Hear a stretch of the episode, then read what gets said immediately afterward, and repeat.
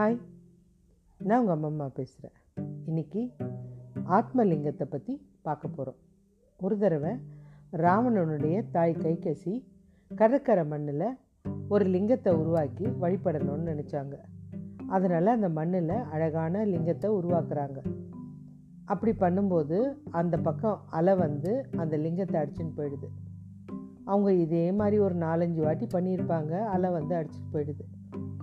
அந்த அம்மாவுக்கு ரொம்ப வருத்தமாயிடுது. தூரம் இருந்து இதை பார்த்துட்டு இருந்த ராவணை மனசு கஷ்டப்பட்டு நேராக தாயார்கிட்ட வரான். அம்மா வருத்தப்பட வேணாம்.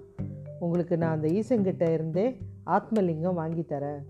நீங்கள் அது வரைக்கும் கொஞ்சம் இந்த மண்ணில் லிங்கம் பண்ணுறதெல்லாம் வேண்டாம் விட்டுடுங்க அப்படின்னு சொல்கிறான் அந்த அம்மாவுக்கு ரொம்ப சந்தோஷமாயிடுது. ராவணன் நேராக தவத்துக்கு போயிட்டான். பயங்கரமான கடுமையான தவம். சும்மாவா ஈசன் வரணும் இல்லையா? அதுக்காக தவம்.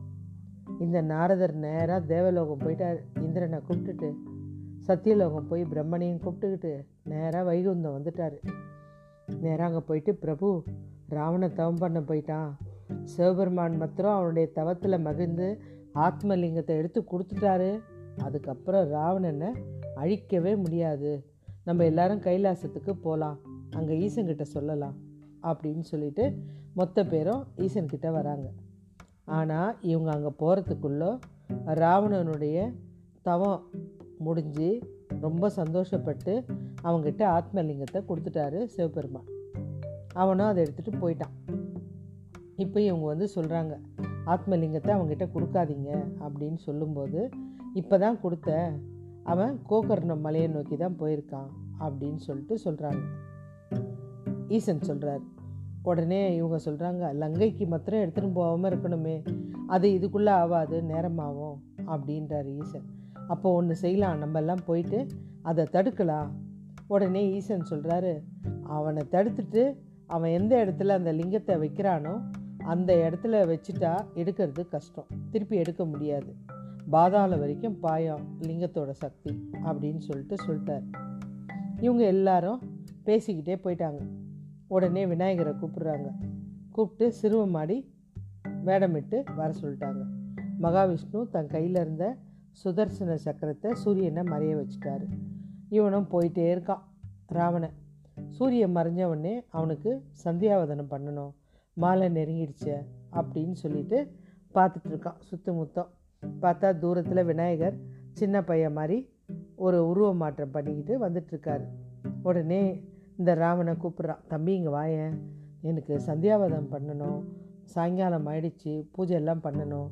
அதனால் இந்த லிங்கத்தை பிடிச்சிக்கோயேன் அப்படின்னு லிங்கம் வந்து ஒரு வேட்டியில் சுற்றி இருக்கு. இதை பிடிச்சிக்கோயேன் ஆஹா நான் பிடிக்க மாட்டேன். இதை கொஞ்சம் கீழே வைக்காமல் பிடிச்சிக்கோப்பா. நான் கொஞ்ச நேரத்தில் உடனே வந்துடுவேன் வந்துட்டேன்னு வச்சுக்கோ. நீ அப்புறம் என்கிட்ட கொடுத்துட்டு போயிடலாம். நீ வரலன்னா நான் மூணு வாட்டி கூப்பிடுவேன் உன்னை. நீ கூப்பிட்ட உடனே நான் வந்துடுறேன். ஏன்னா நான் சும்மா கூப்பிட மாட்டேன். எனக்கு ஏதாவது பிரச்சனை வந்தால் தான் கூப்பிடுவேன். சரி சரி கூப்பிடு நான் உடனே வந்துடுறேன் அப்படின்னு சொல்லிட்டு லிங்கத்தை அந்த விநாயகர் சிறுவன் கையில் கொடுத்துட்டார். கொடுத்துட்டு இவர் சந்தியாவதனம் பண்ண போயிட்டார். உடனே இந்த சிறுவன் மெதுவாக ராவணா ராவணா ராவணான்னு கூப்பிட்டு அந்த லிங்கத்தை கீழே வைக்கும்போது இவர் பார்த்துட்டார் யார்? ராவணன். உடனே ஓடி வந்துட்டு இது நல்லா இருக்கா? அப்படின்னு அடிக்க கை ஓங்குறாரு. விநாயகராக மாறிட்டார் அந்த சிறுவன். மறைஞ்சிட்டார். இவருக்கு கோவத்தில் என்ன பண்ணுறதுனே தெரில ராவணனுக்கு. ஐயோ இங்கேருந்து லிங்கத்தை எடுத்தாகணுமே அப்படின்னு அந்த வேட்டியை பிடிச்சி இழுக்கிறாரு. அது நாலு துண்டாயிடுச்சு. ஒவ்வொரு துண்டு விழுந்த இடமும் ஒவ்வொரு லிங்கம் உருவாயிடுச்சு. கோகர்ணத்தில் அப்படியே அங்கே தானே லிங்கம் இருக்குது அங்கே அப்படியே தோணுனதுனால அதுக்கு பேர் மகாபலீஸ்வரர்னு. அடுத்து ஒரு துண்டு விழுந்த இடம் முர்டீஸ்வரர். இன்னொரு துண்டு விழுந்த இடம் குடந்தீஸ்வரர் இன்னொரு துண்டு விழுந்த இடம் ஜெயந்தீஸ்வரர். இன்னொன்று மருதீஸ்வரர். இது பஞ்சலிங்கம். இதுதான் பஞ்சலிங்கம்னு சொல்லுவாங்க.